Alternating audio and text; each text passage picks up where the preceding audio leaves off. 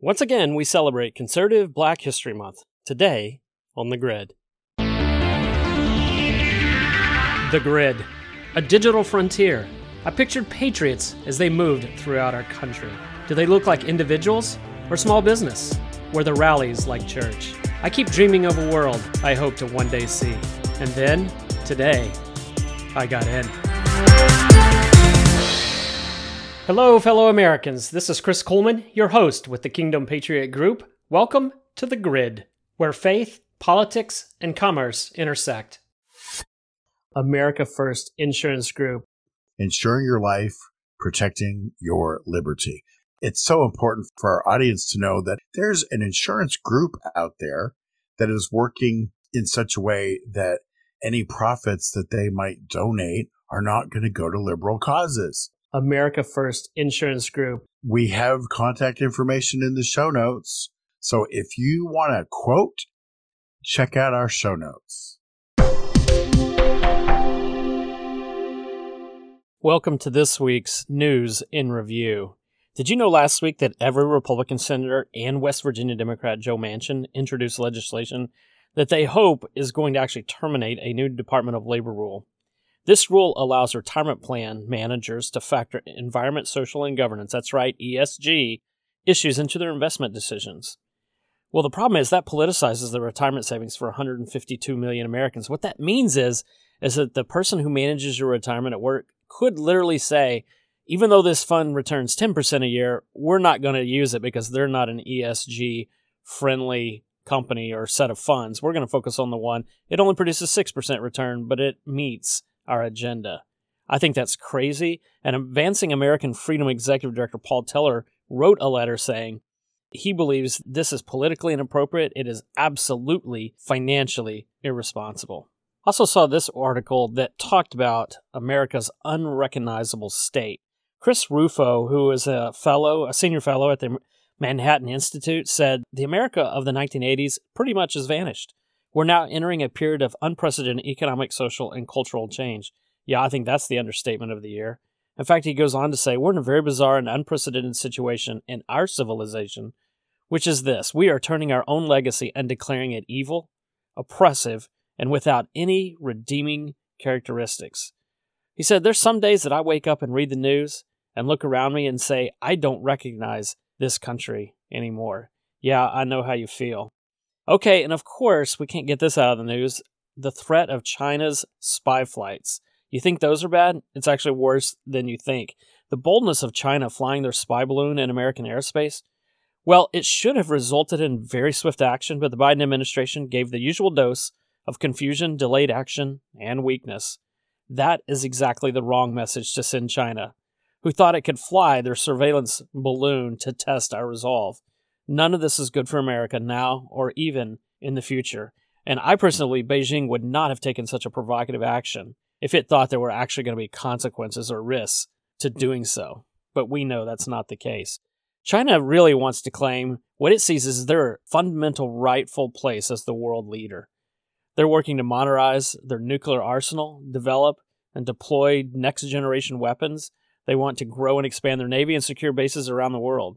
Folks, the risks in conflict with Beijing are real, and rather than reduce the risk from a position of strength, this White House has shown weakness by only acting belatedly or in some cases not even acting at all. And now there are reports that at least two more, maybe even three unidentified objects have been shot down, potentially from China. The boldness of China is not unexpected if the fear is not there. Come on, Biden. Okay, on some news that actually gets me to stand up and clap my hands. Oklahoma GOP Governor Kevin Stitt is calling on lawmakers in his state to deliver a bill to his desk that bans all gender transition surgeries for minors. As he said, we must protect our most vulnerable, our children, explaining that minors can't vote, they can't purchase alcohol, and they can't purchase cigarettes as a minor. Folks, finally, someone is getting this right. Did you know that the prefrontal cortex in the brain is not fully developed in most kids until the age of 25? Do you want to know what the functions of this part of the brain are? How about reasoning, predicting consequences to actions, problem solving, comprehension, impulse control, creativity, and perseverance? How about instead of making life altering surgeries, available for 10 year old kids. Perhaps we should move the voting age to 25. I'm just saying. Also, I'm not going to spend too much time on all the faux pas and the slips and the misinformation from Biden at the State of Disunion address. But I did want to comment on what he said about creating 12 million jobs because, boy, he really was proud of that. Well, according to his own Bureau of Labor Statistics, the actual number is 2.7 million. The other 9.3 million jobs were lost during COVID because of the massive Democrat lockdowns, and they're just now being backfilled. I don't call that job creation. I call that getting us back to the baseline. Okay, and this is in disturbing religious freedom news. The Church of England said Wednesday that it would reconsider the traditional use of masculine pronouns to describe God. They were floating general neutral alternatives to He and Our Father. In fact, two days after gathering in London for the latest general meeting, the church revealed that it plans to launch a commission this spring tasked with investigating the use of gender language in prayers, baptisms, and general usage. They go on to say Christians have recognized since ancient times that God is neither male nor female, the Church of England told the Washington Post, yet the variety of ways of addressing and describing God found in Scripture has not always been reflected in our worship. Don't think it's going to stop there, folks. That's only the beginning. Okay, the White House announced several new initiatives to tackle the issues of China, the open border, the fentanyl epidemic, and urban black on black crime. Oh, sorry, that's actually not what Biden's team has done. That was actually my wish list. Actually, the White House is going after a much more important existential threat. Wait for it, here it comes washers and refrigerators. Yep, you heard that correctly. In 2022 alone, more than 110 actions have been made impacting appliances. They say that they use too much energy, so we've got to go after them with a vengeance. Now, you can charge your Tesla at home, and it uses about 353 kilowatt hours annually, compared to your washing machine, which is about a third of that. So that makes sense. Let's kill the washing machine and tell everyone that they need to buy another electric vehicle that uses three times the energy. You can't make this stuff up, folks. Our last story today, AT&T is paying a heavy price for having DirecTV cancel Newsmax. AT&T owns about 70% of DirecTV. The stock has fallen 7% and costs nearly 10 billion in market value. And Newsmax is not the first that AT&T has actually deplatformed. One American News was deplatformed last year. Trump and many others are calling for Americans to dump AT&T services, including DirecTV, cellular, internet, and wireless services. Now, personally, I'm not sure where I fall on the cancel culture scale because I think this is a slippery slope and inherently it could be dangerous. On the other hand, by paying AT&T for services, you are funding an organization that is hell-bent in destroying your liberty. In essence, you are providing the necessary money to promote tyranny. Folks, for this week's news and review, that's a wrap. Okay, the first individual I want to talk about today, I'm not actually going to tell you who it is, but I'm going to read to you some of this individual's quotes. So let's just start with some of them. Some of these are quote unquote considered very controversial in the progressive community. So one of the quotes was in regards to bathrooms for transgender people. And he said this How about we have a transgender bathroom? He asked. It's not fair for them to make everybody else uncomfortable. He went on to say that everybody should have equal rights, but I'm not sure that anybody should have extra rights. Extra rights when it comes to redefining everything for everybody else and imposing your view on them. Love that quote. And how about the Declaration of Independence? He said the current members of Congress have a combined 8,700 years of political experience. Are we sure that political experience is what we need in Congress? I love that.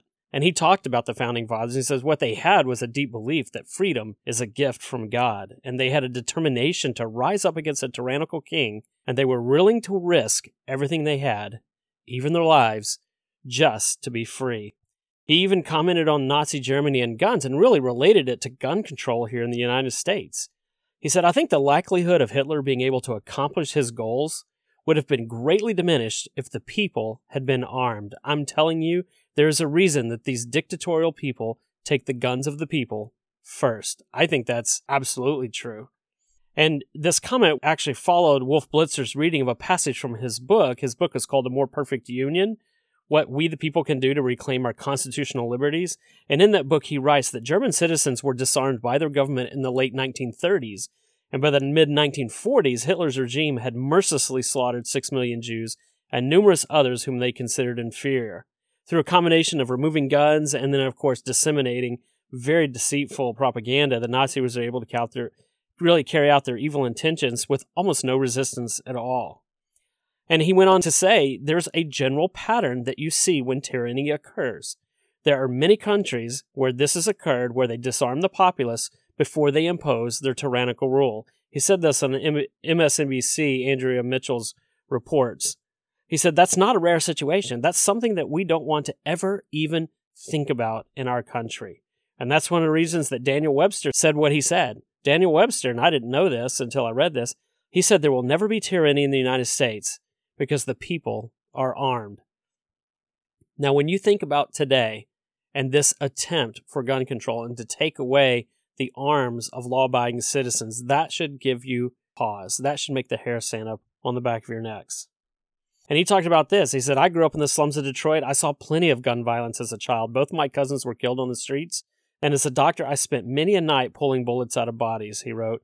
There is no doubt that the senseless violence is breathtaking but I never saw a body with bullet holes that was more devastating than taking the right to arm ourselves away as a country. Serious people seek serious solutions, he added. And that's something that the left does not like to hear because it is hard to say. Because the left wants to focus on we must get rid of all gun violence, whereas a constitutionalist conservative would say, of course, we don't want people to be killed by guns. But there's a higher standard here the right to bear arms is so fundamental to the foundation and freedom of our country that if we have some gun violence, we may have to live with that in order for that right to be exercised. This gentleman was also accused of being Uncle Tom, and I really love what he said here. He says, I'm not sure I agree that there isn't a fair amount of racism here in the country. He was saying this in response to a statement from Prager University that the U.S. is the least racist country on, on the planet in regards to some multiple races. And he, he said, Hey, I'm not sure I agree with that. He said, But the racism here is not where you would expect it to be, he continued. It is mostly with the progressive movement, who will look at someone like me and because of the color of my skin, they decide that there's a certain way that I'm supposed to think. And if they don't think that way, then I'm an Uncle Tom and they heap all kinds of hatred on me. That is racism. You know what's interesting too is uh, we'll probably do a podcast or a segment on Justice Clarence Thomas at some point. He talks about this very same thing where he saw the most racism come from the progressive left and that he viewed it was because he would not act and think in the way that he was supposed to do so as a black man. And that's horrible. In regards to comments on slavery at the Voter Value Summit in October 2013, this individual remarked that Obamacare is really, I think, the worst thing that has happened in this nation since slavery. And in a way, it's a slavery because it's making all of us subservient to the government. It was never about health care it was only about control. And then he added, he's a couple more comments, but he added about, hey, you know, we're living in the Gestapo age. he said, I mean this very much like Nazi Germany. And I know you're not supposed to talk about Nazi Germany, but I really don't care about political correctness. You know, you had a government using its tools to intimidate a population. And now we live in a society where people are afraid to say what they actually believe, and it's because of the PC police. It's because of politicians. It's because of news. All of these things are combining to stifle people's conversation. Ladies and gentlemen, exactly who am I referring to? You might have guessed that this is actually the 2016 presidential candidate, Ben Carson, or should I say, the presidential candidate for the GOP. He was seeking the Republican nominee. I think these comments demonstrate that this man was a principled conservative. But let's also just take a deeper dive into this life of this man and get to understand him a little more. He was actually born in 1951, and his father was both a World War II veteran as well as a Baptist minister. Now, it's interesting. This is the third black conservative we've mentioned on the grid this month, and all three had at least one family member somehow in the military or had served our country in some capacity. I think that's very interesting. At a young age, Carson's parents did split up. He was moved to Boston, he, and he lived there with extended family. Eventually, moved back to Detroit when he was 10 years old. And in high school, he did a whole lot of things, got in a whole lot of trouble, but he was notably part of the JROTC, where he also reached the highest award or rank level that you can get in the in the junior ROTC. Between his junior and senior years in high school, he actually worked as a lab assistant at Wayne State University, so he was already thinking about healthcare. He also had a very, like I said, he had a very violent temper in high school. But one thing he mentioned is he began reading the book of Proverbs through that process. And because of that, as he started applying scripture to his life, he never had another violent temper outburst ever again. Well, after high school, his SAT score was in the top 10% of the country. He was awarded a full ride to Yale, and he graduated in 1973 with a psychology degree. From there, he enrolled in the University of Michigan Medical School, and he graduated there in 1977, and then was accepted to Johns Hopkins University School of Medicine. In 1984, after graduating, he was appointed the director of pediatric neurosurgery there at Johns Hopkins. He figured in the revival of not sure I can say this correctly, hemispherectomy, a surgical procedure in which part of or all of a one hemisphere of the brain is removed to control severe pediatric epilepsy. He actually refined this procedure over time, and in the 1980s, he performed it many times. By 1987, Carson was the lead neurosurgeon of a 70 member surgical team that separated conjoined twins, and he had several of these that he did, conjoined twins that were actually joined by the head and some were successes and were some failures. It was the binder surgery that really made Carson famous. kind of served as a blueprint for similar twin separations. It was a procedure that was refined over several decades. After the surgery, there was a press conference that was covered worldwide. It created a lot of name recognition for him, and it led to publishing deals and motivational speaking career. And eventually, in March of 2013, he actually announced that he would retire as a surgeon saying, I would much rather quit when I'm at the top of my game. Well, then a couple of years later, he ran for the GOP presidential nominee in 2016, which Trump ultimately won. Well, in March of that year, he suspended his campaign and announced that he would be a new national chairman of an organization called My Faith Votes. And it was a group that encourages Christians to exercise their civic duty to vote this is something that's very near and dear to my heart. So that's really cool to hear that he did that. He eventually, through his support behind Trump, and ended up being awarded the position of Secretary of HUD, the House and Urban Development. His time as a secretary was marked by some controversy. Some saw the department that was not being run with vision, direction, efficiency. Others attacked him because he didn't fit the mold that black men of power and authority were supposed to follow. He was not a man that believed in victimhood or the nanny state. And a lot of career officials in HUD left after he was there. The article I read made that sound like a really bad thing, like he had bad leadership. But when I think of the, the housing of urban development and I think of the mentality of that organization, I'm not sure that that actually was a bad thing. Like I said, he did not believe in victimhood, was not a believer in the nanny state. And honestly, why would he? He went from the slums of Detroit to Yale, to the University of Michigan, to Johns Hopkins, and became a world famous neurosurgeon. If that isn't a story of perseverance and rags to riches, I don't know what is. Oh, and one part I forgot to mention his mother was adamant more than once that they were not going to take government handouts. So he really doesn't fit the mold of, hey, the government is the one that lifted him out of poverty. That's why Ben Carson was attacked, and that's why I like him. He's a black conservative that shows the power of the human spirit when government gets out of the way not when they try to get involved. Or in this case, the government wasn't allowed to get in the way.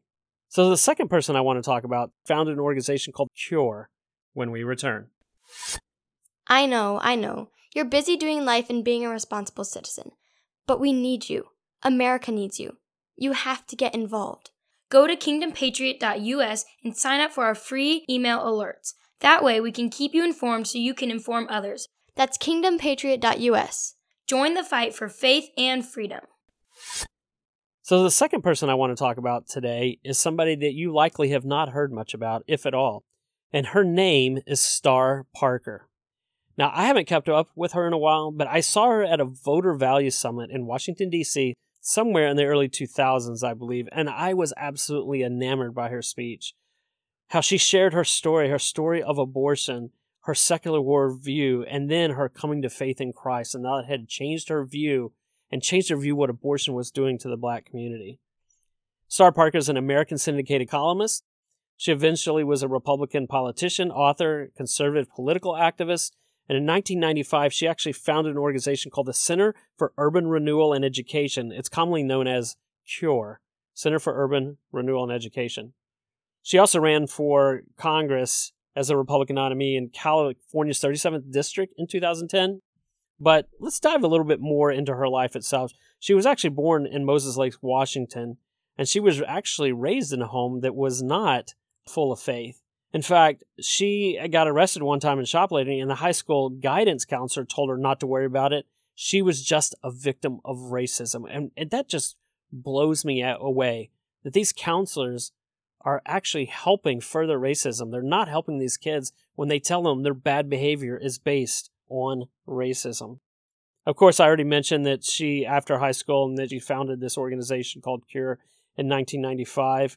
Some of the other activities she's done, she's been a syndicated columnist with the Creators News Syndicate. Her column is carried weekly by newspapers across the country. She also, in 2017, after Trump was president, she joined the White House Center for Faith and Opportunity, and it, it was an initiatives advisory team to share ideas on which policies could improve the nation's most distressed zip codes. This lady really knows what she's talking about because she's lived it, and we'll get into that in just a second. She actually supports cuts to welfare, claiming that welfare has actually become like a government plantation, and it creates a situation with those who accept the invitation to switch mindsets from, hey, how do I take care of myself, to what do I have to do to stay on the plantation. She believes stable families and strong moral values are the key to ending poverty. Really, I haven't heard that before. She's asserted an absolute moral objection to abortions and claims that rampant abortion is hurting black families. Again, I totally agree with her. She opposes abortion, divorce, same sex marriage, and she opposes using tax dollars to fund birth control. To really understand her beginnings, you also have to understand her childhood, and she actually shared her testimony to Assembly of Columbia International University students. And so I'm just going to read some of that transcript. It's quite enlightening. At age 12, she was involved in criminal activity, and by 14, she was engaged in drug activity, and by 16, her sexual activity led her from abortion clinic to abortion clinic. In fact, it wasn't until after her fourth abortion that she said she had a gut instinct way down inside that there must be something wrong with killing your offspring. So that kind of began the dramatic testimony of the woman who was determined to help other women in similar life situations. So what happened was is after she had that conviction, with her fifth pregnancy, she was determined this time she was going to have the baby. But there's a caveat. She was going to work the welfare system that she knew so well. And this is in her words, I knew it very well because that's how I paid for all of my abortions. She said, I was one of those who was so lost I would stay pregnant as long as I could just so I could get that check on the 1st and the 15th.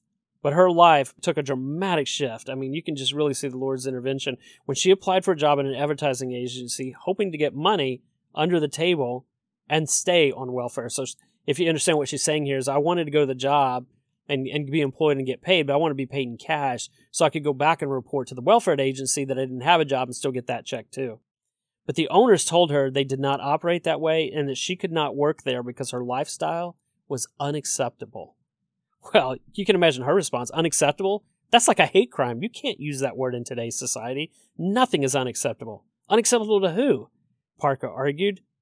And then they told her it's unacceptable to God. And she thought, I, I got to get out of here. But while those ad agency owners did not hire her, they were persistent in contacting her and inviting her to church where she heard the gospel.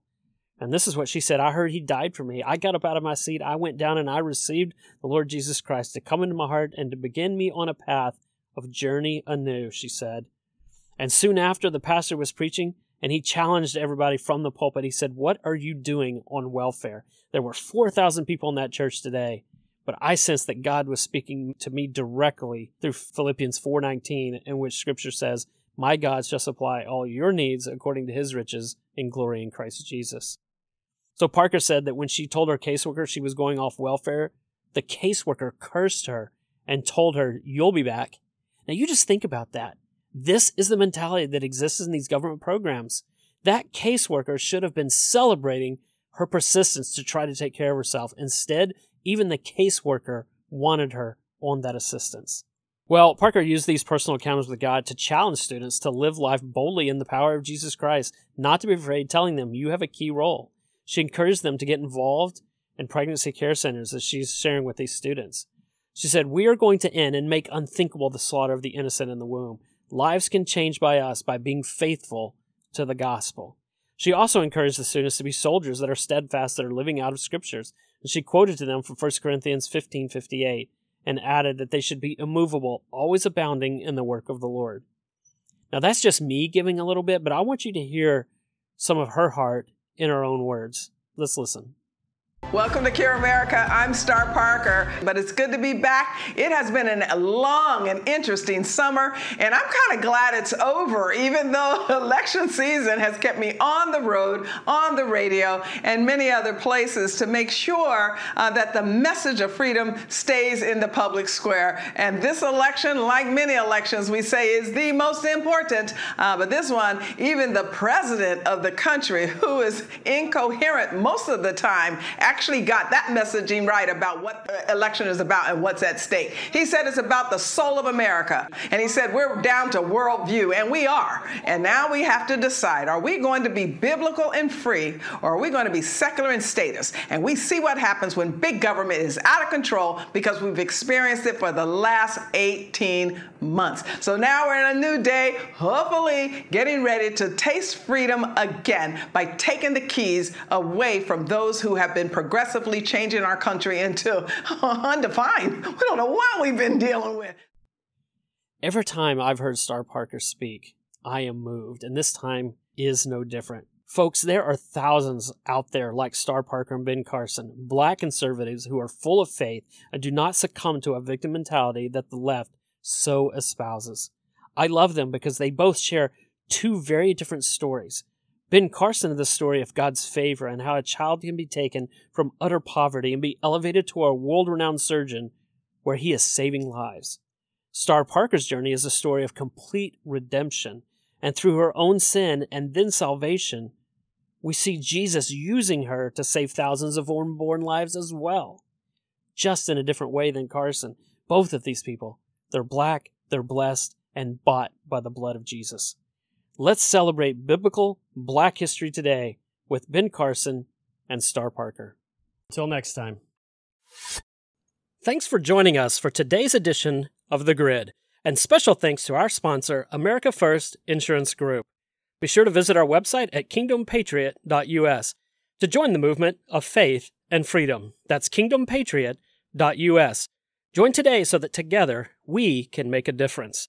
Your membership is appreciated, your input is valued, and your voice is needed. I'm Chris Kuhlmann, and I am a Kingdom Patriot.